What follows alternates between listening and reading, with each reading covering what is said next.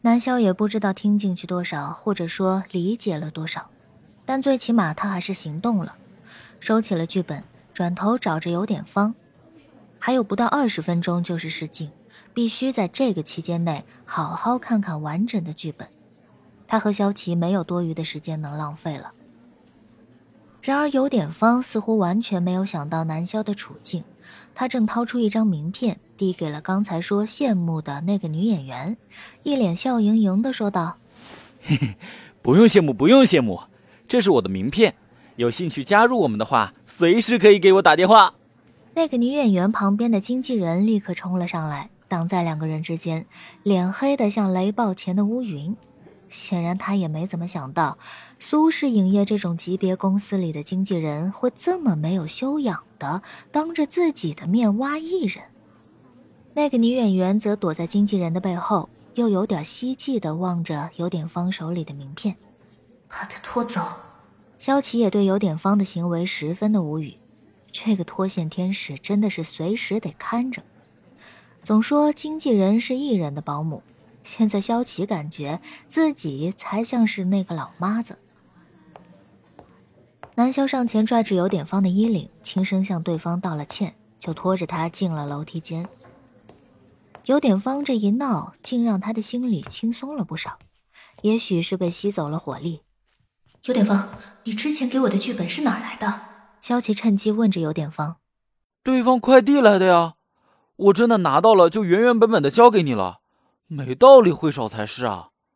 收到快递以后，你直接拆的封吗？不是啊，部门同事那个，呃，唐淼，唐淼给我的。说快递到的时候我不在，他就帮我签收了。我还谢谢他，请他喝了杯咖啡呢。唐淼，萧琪大概心里有数了。唐淼是秦洛枳的经纪人。这次自己又回到了苏氏，最难受的可能就是这个一直视自己为劲敌的女人。虽然没有确凿的证据，但这事儿应该是八九不离十。秦洛枳逃不了干系。谈话间到了二楼，这里就和一楼的情况完全不一样，分成了几个隔间。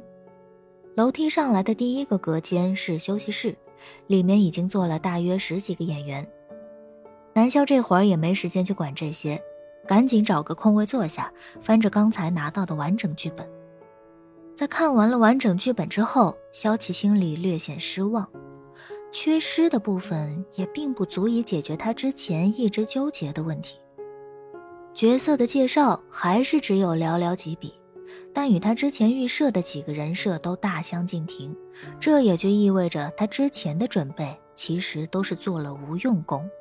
他必须毫无准备的去面对这场面试了。不对，都不是他，现在的主控可是南萧。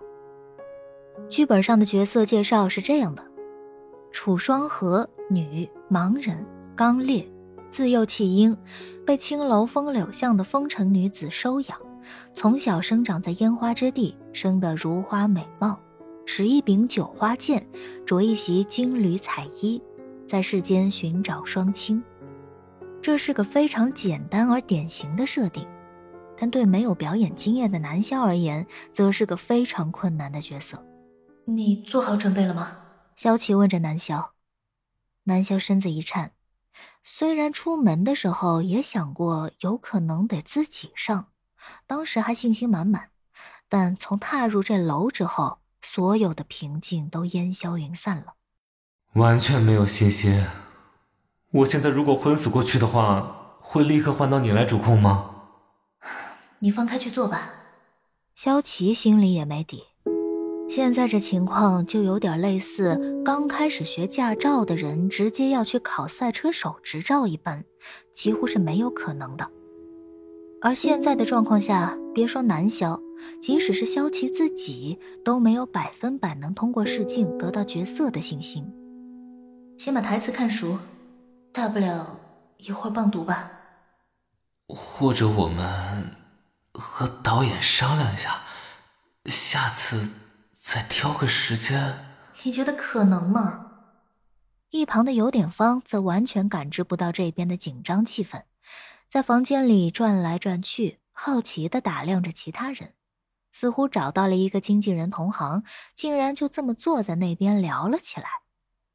南萧有些不满的说道：“嗯，这经纪人真是一点都不靠谱。”苏氏影业的萧琪在吗？一个工作人员探头进休息室问道。南萧有些僵硬的站起来：“在在的。”工作人员点点头，示意南萧跟上。到你了。面前的门缓缓的打开，南萧咽了咽口水，跟着工作人员进了屋。有点方在休息室等着。按照这边剧组的规矩，试镜的时候，经纪人不能旁观。